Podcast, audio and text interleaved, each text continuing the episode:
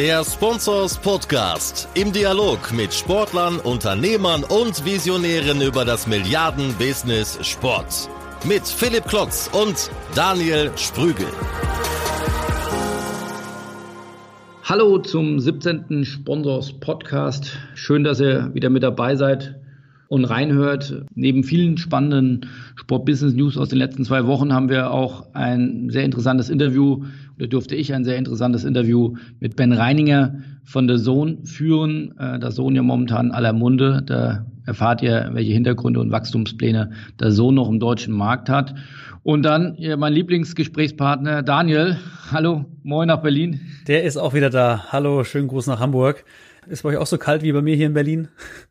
Ja, heute Morgen hätte ich zum ersten Mal, glaube ich, Handschuhe anziehen sollen äh, beim Weg zur Arbeit. Aber du weißt ja, was er nicht umbringt, macht einen nur härter. So, ganz gut. Ja, Philipp, ihr habt ja gerade, glaube ich, ganz schön viel zu tun. Ihr habt ja sowohl den großen Spobis, der jetzt im Januar stattfindet, als auch jetzt den, sagen wir, etwas kleineren nächste Woche in Leverkusen, den Spobis Club Manager.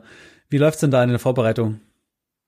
Ja, läuft gut. Also wir sind ja da durchaus schon erfahren mit dem ein oder anderen Kongress. Insofern wirft uns das jetzt nicht aus der Bahn, aber du hast recht, äh, uns wird gerade nicht langweilig und jetzt werden gerade die letzten Referentenbriefings geschrieben, die Moderatoren bestmöglich vorbereitet, etc. etc. und äh, die letzten Tickets eingebucht. Also äh, ja, wir freuen uns nächsten Montag in Leverkusen im, in der schönen Bayer Arena. Also wer noch dazustoßen will, kann das gerne tun.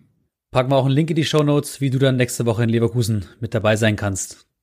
Ihr macht ja trotzdem noch News den ganzen Tag und du hast auch wieder drei Highlight-News mitgebracht aus dem Handball, aus dem Fußball und bin mal gespannt, was hat sich denn getan im Sportbusiness? Ja, äh, in Sachen Professionalisierung des Sports hat sich was getan. Da in diesem Kontext eine Meldung der Deutsche Handballbund mit einer wegweisenden Umstrukturierung, die er jüngst auf seinem Bundestag in Berlin beschlossen hat. Ähm, es wird erstmals einen hauptamtlichen Vorstand bestehend aus fünf Mitgliedern geben, an der Spitze Marc Schober. Der wiedergewählte Präsident Andreas Michelmann ist in Anführungszeichen nur noch an der Spitze des Präsidiums, das allerdings eher als Aufsichtsrat agiert. Wie gesagt, auf dem Papier hat der Vorstandsvorsitzende das Sagen, Marc Schober mit seinen hauptamtlichen Vorstandsmitgliedern. Und ich denke, das ist insofern eine gute Entscheidung für die weitere Professionalisierung im Sport. Zweites Thema Fußball. Die UEFA plant eine weltweite Austragung der Nations League. Das hat vielleicht noch nicht jeder mitbekommen. Die Nations League ist der Ersatz für die Freundschaftsspiele die ja nicht alle, sag ich mal, Must-Watch äh, gerade sind. Da wird ein neues Format ausprobiert, das ab 2018, also nach der Fußball-Weltmeisterschaft, starten soll. Diese Nations League wird im Zweijahresrhythmus gespielt werden in vier Divisionen und Deutschland spielt mit elf weiteren Top-Nationen in der ersten Division. Am Ende steht dann ein Endturnier mit den vier stärksten Mannschaften und ich glaube, da schwebt äh, dem UEFA-Präsidenten vor, dieses Endturnier dann weltweit vielleicht auch auszutragen. Die Presse spricht da schon von einer Mini-WM. Angeblich äh, ist die FIFA dann allen mitgenommen und hat da nichts dagegen. Aber der Kalender wird insofern immer voller, ob das jetzt gut ist für den Fußball, ob das gut ist für andere Sportarten. Also man versucht sich da wieder noch ein größeres Stück vom Kuchen abzugreifen. Darf man gespannt sein, ob dann der Fußballfan da mitgeht oder ob das nicht irgendwann auch ein bisschen viel ist. Äh, finanziell scheint sich das aber zumindest zu lohnen. Die UEFA plant mit Mehreinnahmen durch das Turnier von 650 Millionen Euro. Also die Einnahmen in dem Vierjahreszyklus nach der WM bis zur nächsten äh, WM äh, sollen von 1,35 Milliarden auf 2 Milliarden steigen. Also aus finanzieller Sicht scheint das eine gute Entscheidung zu sein. Ob das aus gesamtstrategischer Sicht äh, eine gute Entscheidung ist, werden wir erleben. Und letzter Punkt äh, ist auch im Fußball. Die Deutsche Bank steigt wieder in Sponsoring ein. Das ist natürlich eine Premium-Marke, wenn auch nicht in den letzten Jahren vielleicht nicht nur mit Premium News, aber doch ein, ein großes deutsches Brand, ähm, das auch im DAX vertreten ist, äh, steigt wieder verstärkt in in Sponsoring ein. Äh, sie werden Premium-Partner bei Eintracht Frankfurt, sollen noch nicht die ganz großen Summen zahlen, aber vielleicht ist das ja ein Anfang. Eine Million pro Jahr für ein Premium-Partnership ist ja doch alle Ehren wert. Und das wird dich freuen. Neben Bandenpräsenz soll es da vor allem um Präsenz in den digitalen Bereichen gehen. Also scheint sich Investitionen in digital auch hier auszuzahlen. Mhm. Ja, ich muss sagen, die Eintracht stellt sich da auch ganz gut auf, nicht nur was Reichweiten angeht, sondern auch die Strategie dahinter und dass so ein Partner wie die Deutsche Bank überzeugt, ähm, ist schon nicht schlecht, gerade die jetzt wirklich nicht aktiv waren die letzten Jahre im Sponsoring. Und Daniel, was hast du denn noch aus digitaler Sicht dabei? Ja, ich habe erst was aus Social Media Sicht dabei und zwar gab es letzte Woche eine große Schreckensnachricht von Facebook. Da ist die Frage aufgekommen, gibt es Reichweite bald nur noch gegen Bezahlung? Hintergrund war, da gab es eine Umstrukturierung des Newsfeeds in sechs ausgewählten Ländern, wurde es getestet. Und zwar im Rahmen der Einführung des neuen Entdecker-Feeds. Vielleicht hast du mal in deiner App gesehen, da gibt's jetzt noch einen, einen, weiteren Feed.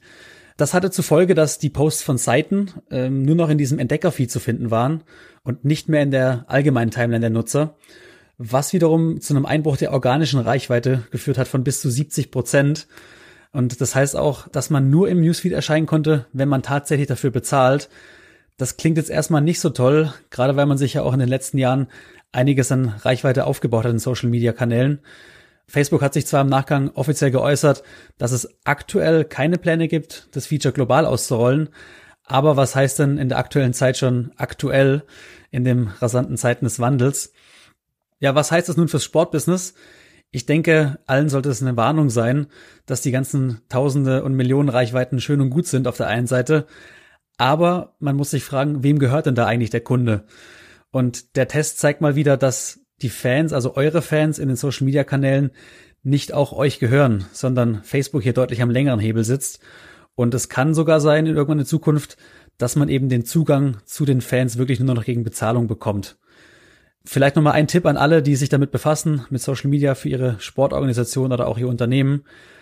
Passt da auf, seid da zumindest wachsam, seht das irgendwie als Warnschuss und tut alles dafür, dass eure Reichweiten in Social Media sich auch letztendlich auch in eurem CRM widerspiegeln, weil da habt ihr letztendlich den direkten Kundenkontakt und damit auch die Kontrolle und die will ja am Ende des Tages keiner verlieren.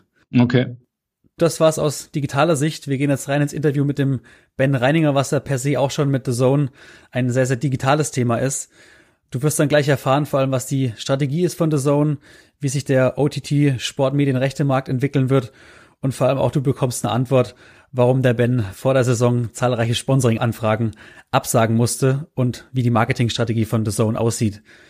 Deswegen jetzt viel Spaß beim Interview mit Ben Reininger und mit Philipp.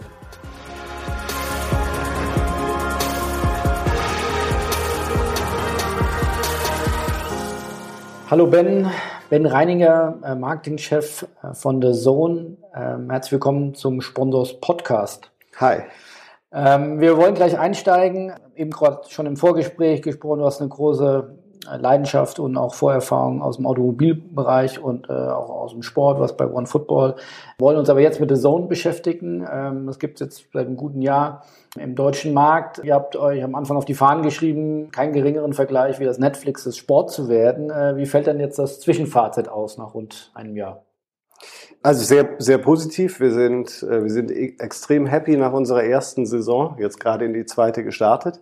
Als Netflix des Sports haben wir uns, glaube ich, nie selbst offiziell gekennzeichnet. Es wurde sehr schnell mit dem Start dann auch presseseitig aus uns gemacht, wogegen wir uns überhaupt nicht gewehrt haben, weil es natürlich ein sehr treffender Vergleich ist, beziehungsweise ganz gut beschreibt, wie wir funktionieren und in welcher Kategorie wir unterwegs sind.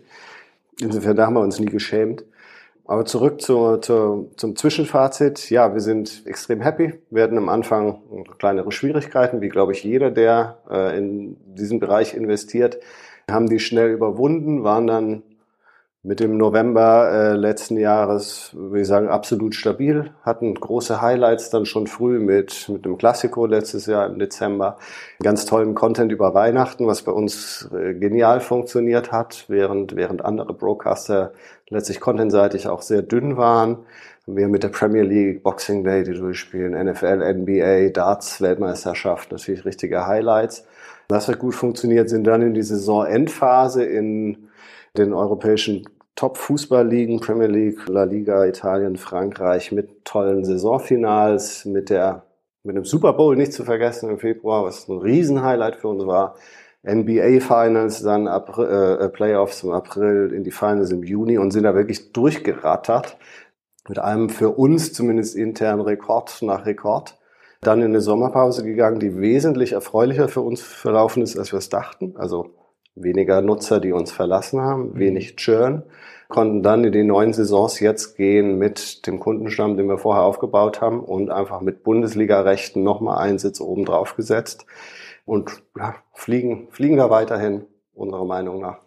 Was heißt für euch Rekord? Messt ihr das in Viewership? Messt ihr das in Abonnements und Subscriptions? Klar wollen wir ein tolles Produkt bauen, das war immer das Ziel. Wir wollen die Heimat für Sportfans werden, der, der Platz, an dem sie am liebsten ihren Lieblingssport oder den Sport, für den sie sich interessieren, gucken. Für uns ist natürlich dann die Viewership, das ist natürlich elementar, dass, dass wir es nicht für den hohlen Raum machen, sondern dass die Leute das wirklich bei uns engagiert nutzen. Das ist das eine, aber sind es natürlich, alles andere wäre eine Lüge, sind es natürlich die Free Trial Starts, also dass die Leute einfach sich diesen Gratis-Monat angucken, das Produkt ausprobieren und dann idealerweise dabei bleiben, weil sie sagen, jo, da möchte ich jetzt weiter meinen Sport gucken und dann zu Abonnenten werden. Und da haben wir natürlich unsere internen Forecasts und planen so das Jahr und denken, wo wollen wir am Ende des Jahres auch mit dem Budget, das uns zur Verfügung steht, wo wollen wir da landen?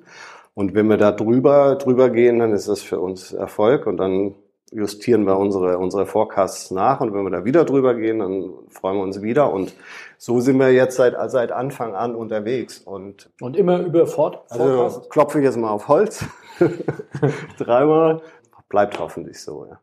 Und kann man das noch konkreter sagen? Was, welche Zahlen sind die sechsstellig, sind die siebenstellig? Nein, wir äußern uns nicht dazu, aber lassen uns auch nicht auf Analogien ein. Ich habe schon die ersten Dinge gehört, Seid ihr eher Berlin oder ist eher eine mittelgroße Provinzkreisstadt? Also ich habe ja von Herrn äh, Rushton gelesen in einem Interview, dass er irgendwie in fünf Jahren fünf Prozent der Dachregion oder zur deutschsprachigen äh, Region der Haushalte haben will als Abonnenten. Jetzt, wie viele Haushalte gibt es in Deutschland? Viele, also davon fünf Prozent. Das ist man ja auf jeden Fall im Millionenbereich in den nächsten Jahren ich glaube auch, dass das keine Zielsetzung war, die kommuniziert wurde, sondern er hat diese fünf Prozent der Haushalte, keine Ahnung, 30, 40 Millionen Haushalte, dass das ein Punkt ist, sogenannter Tipping Point, der uns dann einfach nochmal eine andere Reichweite gibt, eine andere Marktdurchdringung, was dann wiederum positive Word-of-Mouth-Effekte nach sich zieht. Dass das also so ein äh, interessanter Punkt für jeden, jeden neuen, neuen Player im Markt ist, der zu beachten ist. Aber das ist jetzt keine konkrete Zielsetzung. Und vielleicht sind wir ja schon drüber. Okay. Nein, es soll, nehme ich zurück. Stichpunkt Zielgruppe finde ich mal ganz spannend, wenn man sich die öffentlich-rechtlichen anguckt. Sportschau ist ein sehr gelerntes Produkt im Fußballbereich, äh, aber auch in anderen Sportarten. Da ist die Zielgruppe der öffentlich-rechtlichen oftmals nördlich der, der 60 Jahre. Wie alt ist eure Zielgruppe? Könnt ihr da genauer werden? Wir sind natürlich offen für alle. Das heißt, wir, wir, wir schränken natürlich nicht ein. Also jeder ab Nutz, laut Nutzungsbedingungen, das ist eine freiwillige Selbstverpflichtung von uns wegen, wegen Kampfsportinhalten. Ab 18 Jahren kann das Produkt nutzen und da beschränken wir nicht. Aber Streaming und diese Mediennutzung ist natürlich eine jüngere Geschichte oder ich will es auch nicht Phänomen nennen, weil es ist doch dafür schon zu verbreitet. Aber im Kern ist es zwischen 18 und 40 Jahren. Das ist wirklich so das, das Kernpotenzial. Danach so und so geht's geht's auch anderen Anbietern wie Netflix. Danach bricht's einfach immer noch ab und das ist einfach eine, eine Frage der Zeit. Da hilft uns auch jeder andere Marktteilnehmer, der Streaming voranbringt, um diese Audience einfach noch breiter zu machen. Aber es ist doch so, obwohl es neueste Studien gibt, die sagen, dass ich glaube im Jahr 2020 Video-on-Demand-Dienste mit linearem Fernsehen gleichziehen werden im internationalen Vergleich muss ich jetzt hier auch wiederum auf Deutschland, Österreich und die Schweiz gucken und da bewegen wir uns doch in diesem jüngeren Altersbereich noch. Wie seid ihr auf die Idee gekommen, den Launch vor allem in Deutschland und Japan zu machen? Also wenn man sonst sich jedes andere Medien- und Digitalprodukt anguckt, wird das ja entweder im Silicon Valley erfunden oder dort eingeführt oder zumindest in Amerika, weil es mal ein großer Markt ist und weil die sehr offen sind für neue Technologien. Warum seid ihr auf die Idee gekommen, das Produkt in Deutschland zu launchen? Gibt verschiedene Parameter, die man da beachten muss und nach den, nach den Perform auch vorgegangen ist in der, in der Marktsegmentierung oder, oder Kategorisierung. Sportinteresse ist natürlich das erste. Das ist in Deutschland gigantisch groß. Das ist auch in Japan sehr groß. Im gleichen Moment gibt's eine Wettbewerbsstruktur einfach auch Platz für einen neuen Player. Pay-TV in Deutschland war nicht flächendeckend durchdrungen, also äh, oder ist etabliert. Ist das ein Vorteil oder ein Nachteil? Es ist ein Vorteil Vorteil. Also wenn in Deutschland schon 30 Millionen Sportfans sind Kunden eines Sportfernsehens, sagen wir es mal so, wären oder eines vielleicht auch Bezahlangebots in dem Bereich, dann ist es natürlich für neue Player schwieriger. Das ist in Deutschland nicht so gewesen, das ist auch in Japan nicht so gewesen. Da war also auf jeden Fall Platz für einen neuen Anbieter. Auf der anderen Seite war es aber auch so, dass viele Sportarten in Deutschland überhaupt nicht mehr medial stattgefunden haben. Und uns gesagt haben, da gibt es also auf jeden Fall Platz für jemanden, der, der auch vermeintliche Nischen- oder Randsportarten gleichwertig präsentiert zu Fußballrechten. Und auf das vielleicht drittes Element, die Infrastruktur. Das heißt einfach die Rahmenbedingungen, was Netzabdeckung abgeht, was Breitband, was auch Device-Abdeckung abgeht, äh, angeht. Das muss alles stimmen und dann, dann kommen dann die Facetten zusammen, wo man sagt, okay, der, der Markt ist reif, der Markt lohnt sich. Jetzt würde ich gerne noch mal ein bisschen tieferen Blick in die Medienkonsum eurer eurer Kunden werfen. Und ich finde das sehr spannend, wenn ihr sagt, ihr habt großen amerikanischen Ligen, habt ihr, ihr habt die Premier League, ihr habt jetzt die Bundesliga-Rechte. Wie sieht der Konsum der Kunden aus? Kann man sagen, jetzt wo die Bundesliga auf einmal im Portfolio ist, jetzt schwappt alles rüber, zieht rüber zur Bundesliga? Oder wie ist der, wie ist der Konsum aufgeteilt? Kann man, könnt ihr da Einblick geben? Ja, nicht absolut, aber im Verhältnis. Die Premier League war das Zugpferd von Anfang an, das wir auch in, in unserem Marktstart vorangestellt haben. Das ist eindeutig, eindeutig ein Premiumrecht, das stärkste, zumindest auch in der Nutzung bei uns im Portfolio. La Liga ist natürlich sehr stark, vor allem um die drei Top-Teams herum, mhm. den El Clasico nicht zu vergessen. US-Sportarten, NFL, NBA sind bei uns sehr stark. Und die Bundesliga, auch wenn es Anführungsstrichen nur Highlights sind, haben es auf, aus Anhieb geschafft, auch in diese in dieses Phalanx, ich sag mal, dieser vier starken Rechte einzudringen. Ähm, ist aber ein ganz anderer Nutzungskontext. Also während, während Premier League, La Liga und US-Sport, ne, US-Sport ist wieder was anderes. Also Premier League, La Liga in erster Linie live, volle Länge, das Spiel gucken, sind die Bundesliga-Highlights ergänzend. Wird auch viel Mobile geguckt, wird auch viel in den Abendstunden geguckt oder auch am Montagmorgen geguckt. Also es ist einfach eine ergänzende Nutzung vielleicht auch zu Bundesliga Live woanders oder zumindest der Möglichkeit. Und US-Sport ist auch was anderes. Da gibt es Leute, die gucken das live oder gucken die NFL Red Zone Sonntagabends, vier Stunden, fünf Stunden, 19 Uhr an, durch. Oder eben als Catch-up dann am nächsten Morgen, wenn das NBA-Spiel oder NFL-Spiel um zwei Uhr nachts stattfindet, dann gucken sie sich das morgens an. Also unterschiedliche Nutzungs, Nutzungsgewohnheiten oder Situationen und insbesondere für die Bundesliga-Clips. Gibt ihr Zahlen, Preis, äh, wie die Unterscheidung ist zwischen Mobile und Desktop? Ja, kann ich dir den ungefähren Vergleich geben, äh, prozentual. Hängt aber wiederum auch wieder vom Recht und dem Wochentag ab. Aber ein Fußballfan möchte Sport auf dem größtmöglichen Screen gucken. Wenn er, wenn er die Möglichkeit hat, wenn er zu Hause ist. Das heißt, Sport live gerne auf meinem Smart TV zu Hause oder über PlayStation oder Apple TV gestreamt auf den großen Fernseher. Äh, das macht 50 Prozent etwa der Nutzung aus, 30 Prozent Mobile und 20 Prozent browserbasiert oder restliches. Das sieht aber an einem Montagmorgen schon wieder ganz anders aus. Da ist der Anteil von Mobile gespiegelt beziehungsweise nochmal noch mal wesentlich größer, weil ich dann unterwegs bin, weil ich mir dann die Shortform-Clips oder Zusammenfassungen angucke.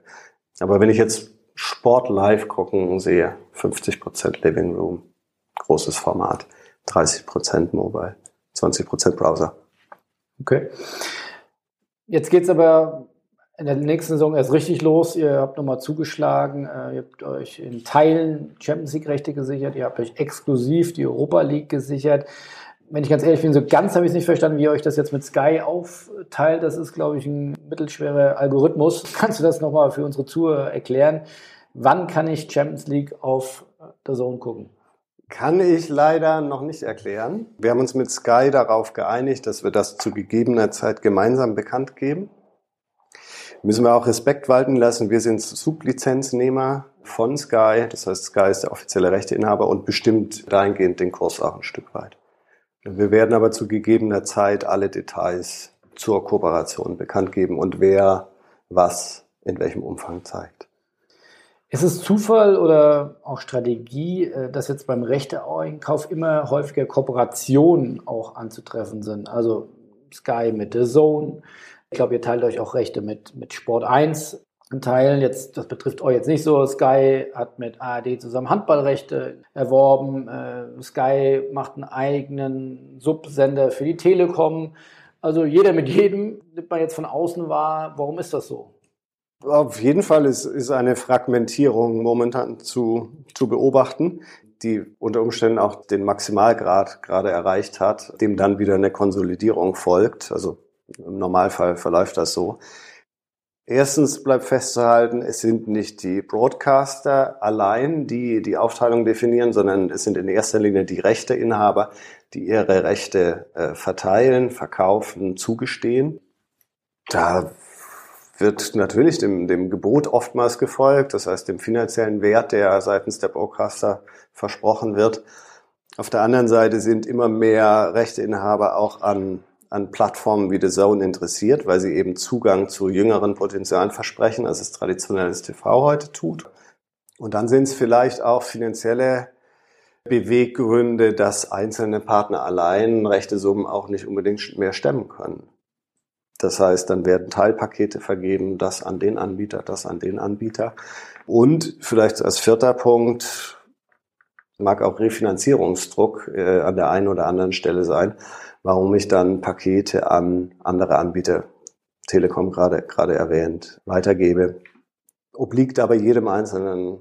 Macht es für den Zuschauer aber nicht unbedingt einfacher zu sagen, ich muss Nö, zu einem klar. Produkt gehen, da, da kriege ich alles, sondern Stichwort, der gemeine Bundesliga-Fan braucht jetzt mindestens zwei Devices, eine App und, und ein Sky-Abo. Äh, dann braucht er im nächsten Jahr auch noch der Zone, um Champions League zu gucken und Europa League. Also aus Kundensicht macht es die, die Journey nicht unbedingt leichter. Absolut, stimme ich dir zu. Dein Kollege Kai Dammholz hat, glaube ich, so wortgemäß gesagt äh, oder sinngemäß gesagt, die Telekommunikationsanbieter sollen doch bei ihrem Home-Turf bleiben und, und das Fernsehmachen den, den Profis überlassen.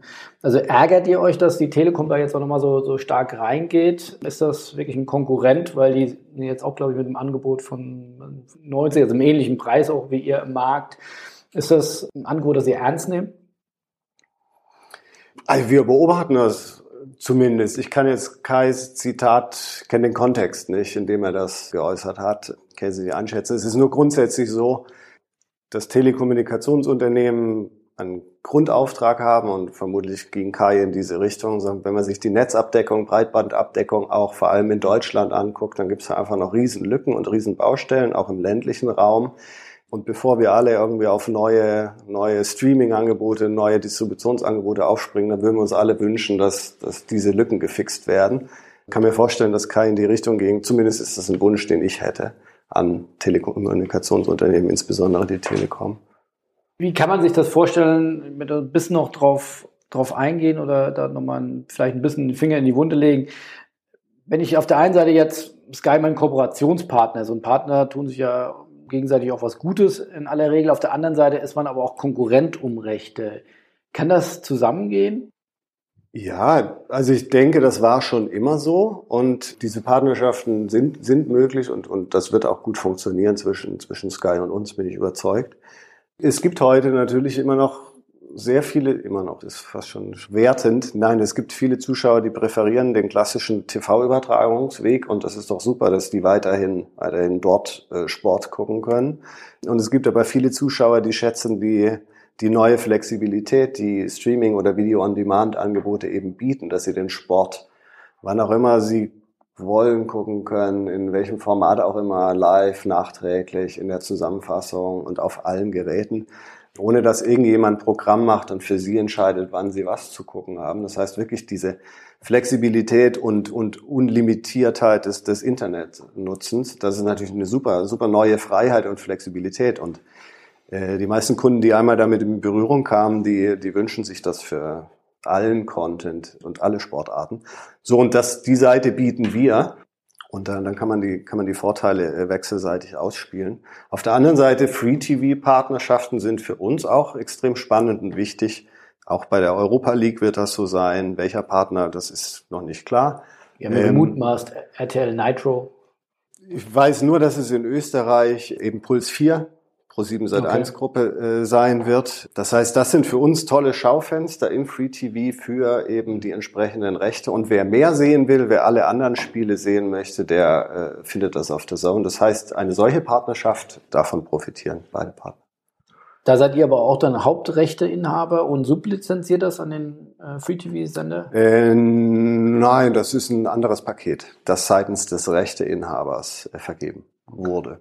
Stichwort Grenznutzen bei Fußballrechten. Sky war dann in der Vergangenheit so, alle Spiele äh, bei Sky, wie jetzt in der neuen Welt mit, mit mehreren Nachfragern oder mit mehreren Anbietern für das Thema Fußball. Wenn es auf der einen Seite heißt, ihr seid weiterhin aggressiver Bieter um Rechte, äh, ist da irgendwo ein Grenznutzen auch erreicht? Muss ich alle Wettbewerbe haben? Muss ich Champions League, Europa League, äh, Bundesliga im besten Fall exklusiv haben und noch eine Fußball-Weltmeisterschaft obendrauf? Ist das euer Ziel, zu sagen, wir haben irgendwann mal alles exklusiv? Das ist nicht unser Ziel. Zumindest wurde das so nicht formuliert von keinem von uns und lässt sich, glaube ich, auch nicht bewerkstelligen. Und zu dem Thema Grenznutzen, ja, irgendwann ist die Sättigung erreicht und dann sind weitere Rechte nur noch mehr vom, mehr vom Gleichen für die gleiche äh, Fanbase oder Nutzerschaft. Das ist auf jeden Fall so. Und wenn ich mir angucke, Bundesliga, Europa League, Champions League, damit erreiche ich am Ende irgendwann die gleichen Sportfans und Fußballfans. Das wächst nicht ins Unendliche. Wie festgeschrieben ist dann euer Pricing? Also ist das, wird das auch mit, äh, mit sicherlich deutlich teureren Rechten äh, im Vergleich, was ihr jetzt habt, mit Champions League, mit Europa League, die ihr dann auch weitestgehend exklusiv habt, wird das Thema Pricing auch nochmal angefasst? War auf jeden Fall gerade in der, in, der Medi in der medialen Berichterstattung auf jeden Fall Thema, wurde auch ein Stück weit größer gemacht, als es von uns bisher gemeint war. Wir hatten bislang geäußert, es ist noch ein Jahr hin, bis diese Rechte wirklich auf der Plattform vertreten sein werden, also auf The Zone zu gucken sind. Bis dahin kann ja noch viel passieren und unter Umständen wären wir gezwungen, dann auch unseren Preis anzupassen. So in dem Kontext würde ich das gerne wiederholen. Die absolute Intention und Ambition ist, diesen Preis von 9,99 Euro langfristig zu halten und da überhaupt nicht dran zu rütteln. Aber es wäre verfrüht, jetzt ein Jahr vor Sendestart da schon ein absolutes Commitment abzugeben. Aber sicher sagen kann man wahrscheinlich, billiger wird es nicht. Das, ja. Nein. Ja. Okay. Nochmal auch das Thema OTT, the next big thing. Mehr Verbände denn je bringen auch ihre eigenen OTT-Angebote raus. Auch andere TV-Sender bieten das zunehmend an. Wo soll das hinführen? Wird das ein Content-Paradies, wenn man es positiv formuliert, oder oder auch äh, extrem schwierig für den Kunden herausfinden, äh, wo läuft denn jetzt was, wie, wie, sie, wie die mediale Zukunft im Sport aus. Hast du da einen konkreten Sicht auf die Dinge? Auch wenn ich das könnte, oder wer, wer auch immer das, das prophezeien könnte, der wäre sehr mächtig. äh, ne, wir haben uns auf jeden Fall vorgenommen, Live-Sport ein Stück weit zu demokratisieren. Das klingt sehr hochtrabend, aber in den meisten Märkten, die wir uns auch angucken, ist Live-Sport einfach sehr teuer. Deutschland ist vielleicht nochmal eine Ausnahme in, in, in manchen Bereichen, wo einfach im Free TV auch immer schon viel Sport noch gezeigt wurde. Äh, aber ein Stück weit eben eine ganze Menge an, an äh, Sportevents für einen sehr, sehr günstigen Preis den Leuten zur Verfügung zu stellen. Wir haben über 8000 Live-Events pro Jahr. Das ist also ein Sportpaket, das so noch nie bei einem einzelnen Anbieter war. Und das zu einem Preis von 9,99 Euro ist schon einzigartig weltweit. Insofern äh, sehen wir uns da durchaus ein Stück als Demokratisierer und als, als Treiber einer, einer, einer Entwicklung. Darin geben wir vielen Randsportarten eben auch den Raum, den sie im öffentlich-rechtlichen Fernsehen oder den sie auch im anderen, anderen Sportfernsehen so nicht mehr gefunden haben. Und ich kann kleinere Verbände absolut verstehen, dass sie Eigenvermarktungsinitiativen ergreifen, weil sie einfach sonst nicht stattfinden. Und bevor kein Fan diese Sportart mehr sehen kann, verstehe ich total, dass sie ihre eigene Plattform entwickeln. Wir sind auf jeden Fall offen, in, in Gespräche mit allen Verbänden zu gehen, äh, uns die Rechte anzugucken, zu überlegen, passt es zu unseren Nutzern, ist das eine Ergänzung? helfen wir dem Sport vielleicht auch über die, über die Cross-Promotion mit starken Rechten, starken Sportarten, auf denen wir viel Nutzung haben, ihnen neue, neue Beachtung zu schenken, um da vielleicht auch neue, jüngere Zielgruppen an diese Sportarten heranzuführen. Das sind natürlich Möglichkeiten, die etablierte Plattformen dann irgendwann haben und die Zone hat sicherlich heute schon ein Potenzial, das für viele andere Sportarten interessant sein kann. Also im Sinne von Nutzergruppen an meinen Sport heranführen. Und das versuchen wir auszubauen. Und da versuchen wir im Sport natürlich diese eine Plattform zu werden. Ob uns das gelingt, ist, ist eine Frage. Aber auf jeden Fall äh, ist das, ja, ist das unser Vorhaben. Also das heißt nicht nur Fokus auf Fußball, Fußball, Fußball, wie das ja sonst bei vielen Medien ist, sondern Na, zu sagen, also bei uns findet auch Rudern, Schwimmen, Bahnradfahren auch seine Heimat? Ja, ja, wir gucken uns das an, ob das eine Sportart ist, die fernsehtauglich ist und die, die auch zu einer OTT-Plattform passt. Aber da ist nichts ausgeschlossen. Und wir haben ja heute schon mit Rugby, wir haben mit Feldhockey, mit Darts, na gut, Darts ist auch, auch, auch ein Thema, das im Free TV schon gut funktioniert hat. Auch Sportarten bei uns, die wir in einem Umfang zeigen, den es vorher nicht gab oder schon lange nicht mehr gab. Produktion wird dann auch von euch geleistet oder muss der Verband die Produktion stemmen? Im Normalfall bekommen wir fertig produziertes Material, aber das sind auch ganz unterschiedliche Quellen, die wir dann eben auch entsprechend auf das Niveau bringen, äh, um sie bei uns einzuspielen. Idealerweise ist das, ja, es ist produziert im Normalfall. Wie gesagt, sprechen wir gerne mit jedem Partner und wenn dann interessantes Sportart oder Recht dabei ist, dass das nicht produziert ist, dann, dann kann man da auch drüber sprechen, wobei es dann natürlich schon aufwendig wird. Auch hier nochmal der Vergleich zu Netflix. Sie sind ja wirklich weltweit mit ihren Medienangeboten am Start. Bei euch war jetzt kürzlich äh, weiteres Land mit Kanada, äh, wo ihr Angebot gelauncht wurde. Gibt es weitere Länder, die jetzt angegangen werden sollen, wo das Produkt der Zone äh, lanciert werden soll? Auf jeden, auf jeden Fall.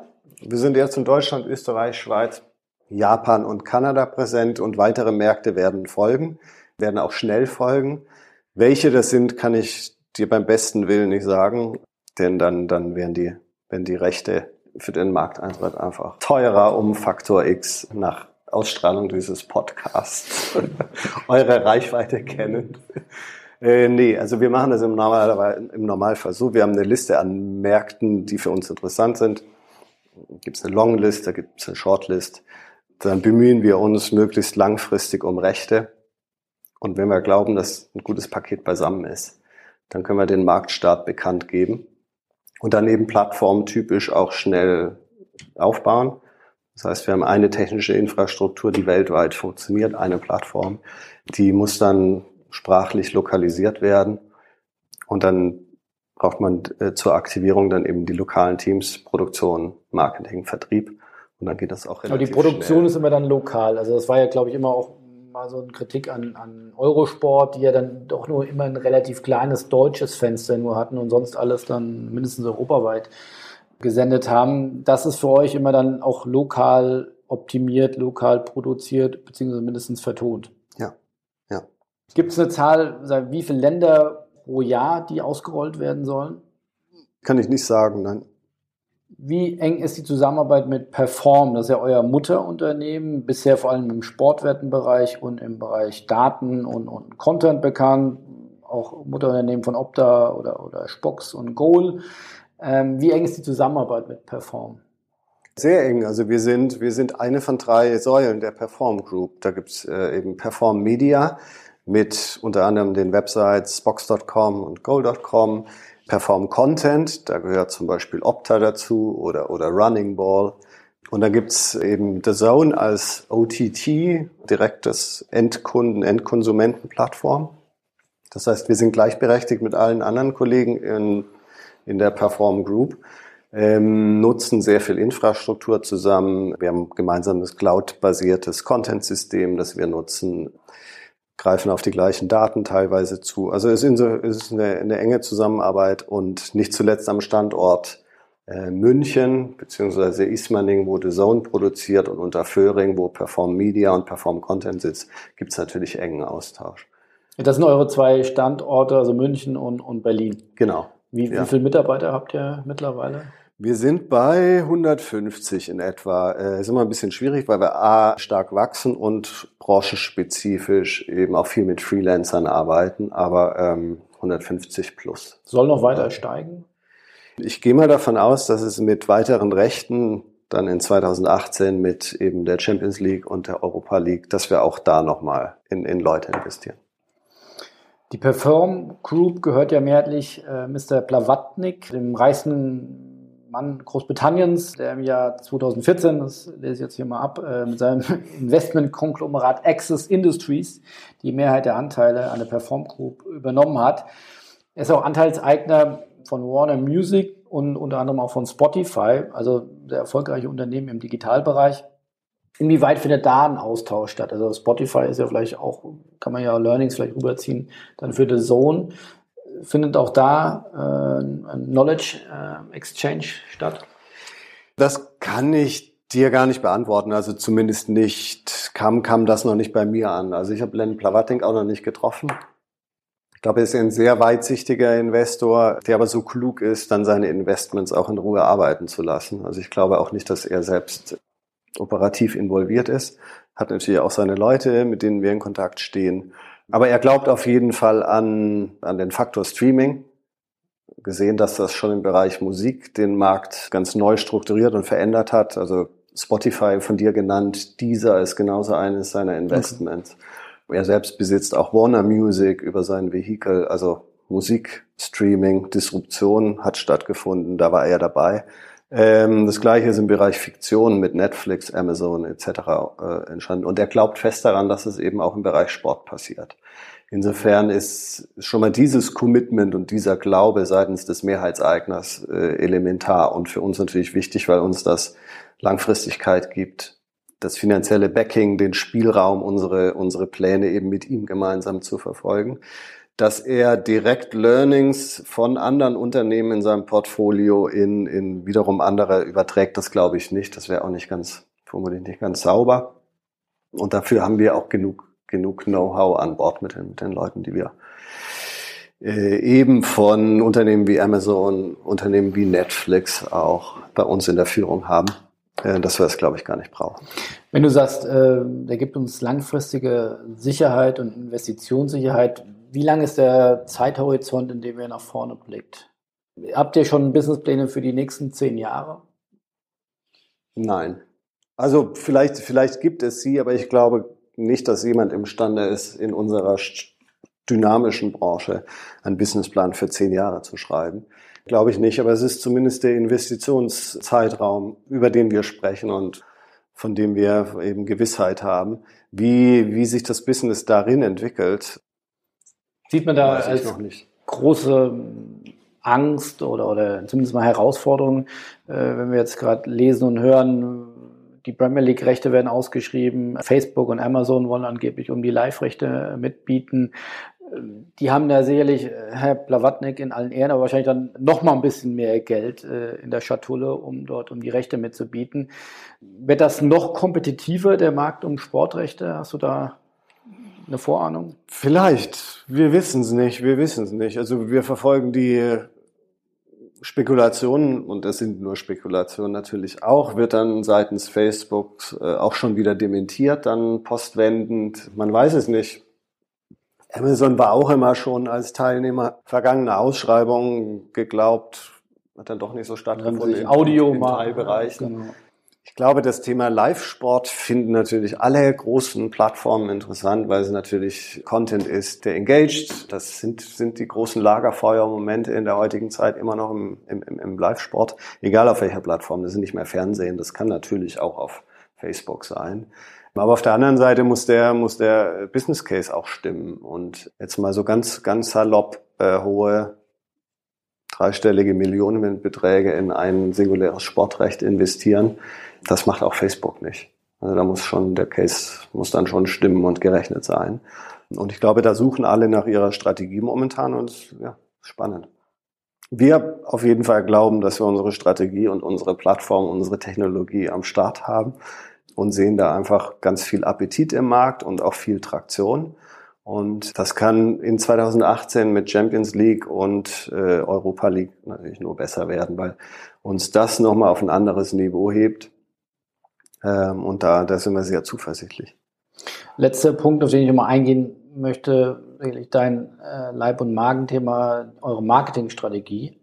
Du hast im OMR-Podcast gesagt, ihr habt euch bewusst dagegen die Agenda Spray and Pray äh, entschieden.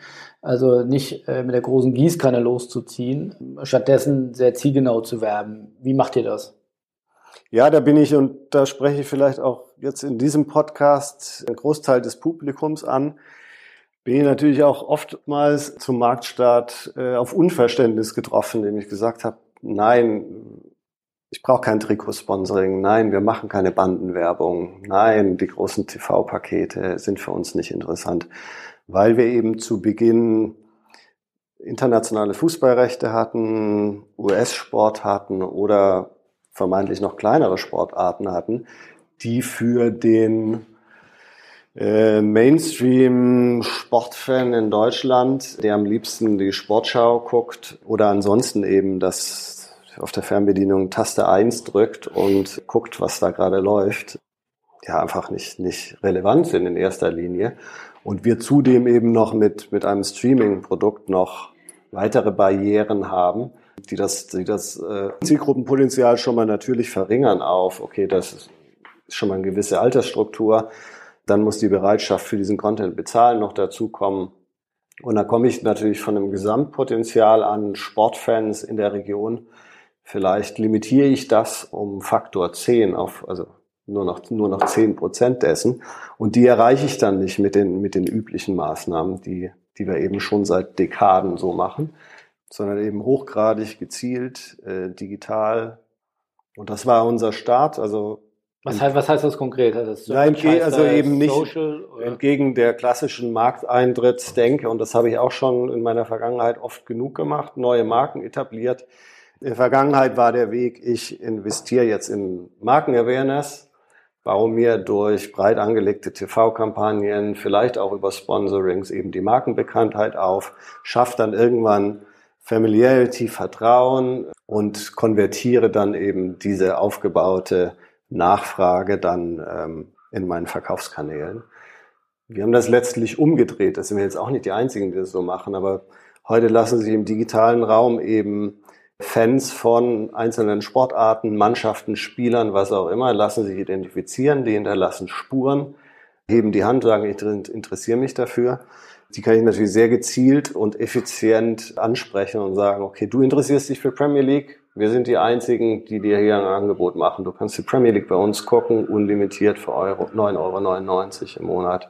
Statt oben reinzugehen, Markenbekanntheit aufzubauen, gehe ich unten rein und sage, du scheinst dich dafür zu interessieren, hier ist das Angebot für dich. Und wenn ich da irgendwann an eine Sättigung komme, dann gehe ich in die nächste Ebene und spreche die Breite an. Und wenn das gesättigt ist, gehe ich in die nächste Ebene und, und spreche das an. Und irgendwann sind wir an dem Punkt, wo wir natürlich auch ganz klassisch TV-Werbung machen, wo wir vielleicht in Sponsoring investieren. Aber zumindest war das nicht der Weg am Anfang. Und der Erfolg hat uns zumindest intern recht gegeben. Das heißt, was Sponsoring ja bisweilen teilweise vorgeworfen wird, nicht trackbar zu sein. Also du hast dich bei der Frage Bande oder Online-Werbung klar für Online-Werbung entschieden. Kann, kannst du konkretisieren, wie viel Geld investiert ihr ungefähr in, in, in Facebook-Werbung, um mal ein Gefühl zu geben, oder, oder wie viel Kampagnen fahrt ihr parallel auf, auf Facebook? Ähm, Facebook ist nicht das einzige. Also alle Google-Kanäle sind für uns natürlich hochgradig relevant. Also Search äh, ist sicherlich elementar. Jeder, der in irgendeiner Form nach Sportinhalten sucht, dem können wir ein Angebot machen. Ja, die Social-Media-Kanäle oder Plattformen Facebook, Twitter, Instagram gehören dazu.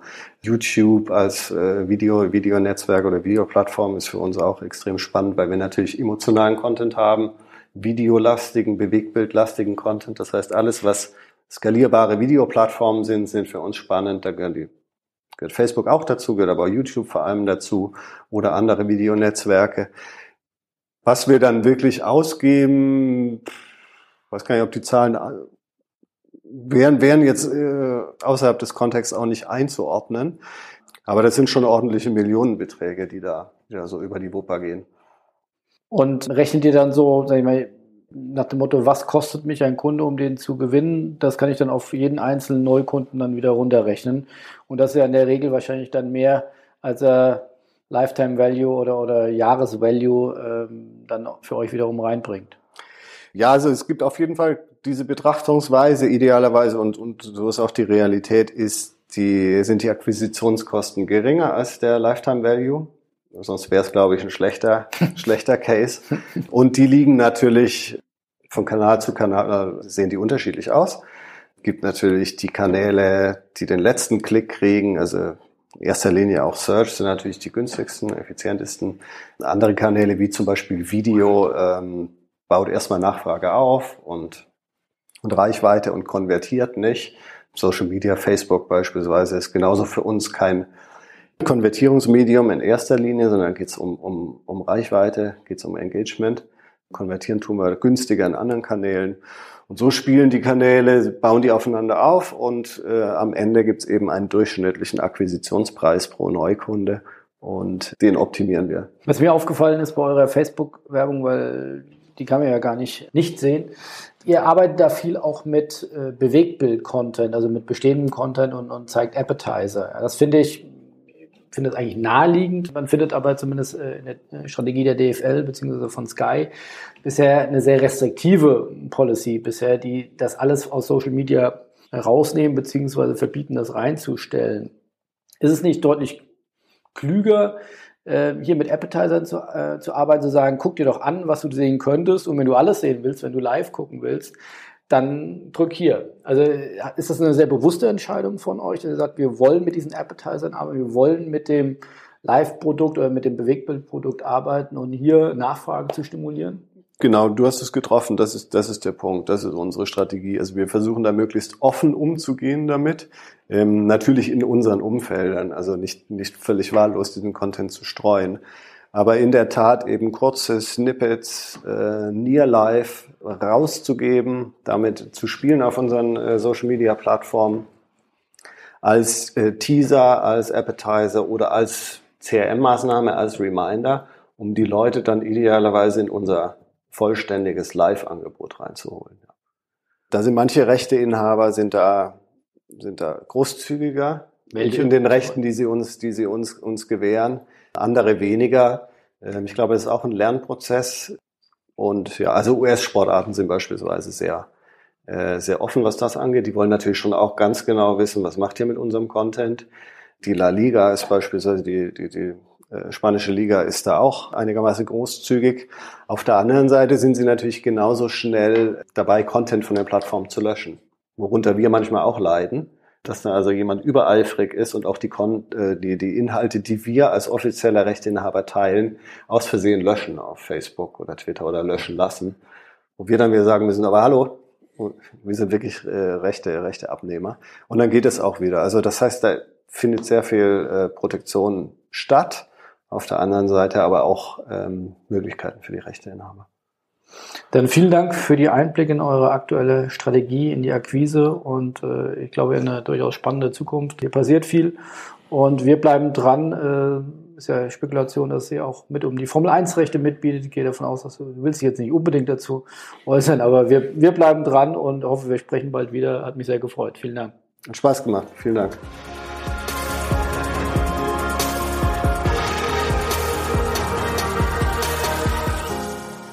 Ich hoffe, ihr hattet Spaß mit dem Interview mit Ben Reiniger und einige spannende Insights.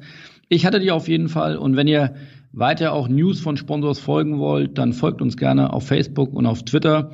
Und ansonsten hören wir uns dann wieder in zwei Wochen zum nächsten Interview, diesmal mit Paul Keuter. Dann würde ich sagen, freue ich mich auch drauf. Wir hören uns in zwei Wochen, Philipp. Bis dann. Tschüss. Mach's gut. Ciao, ciao.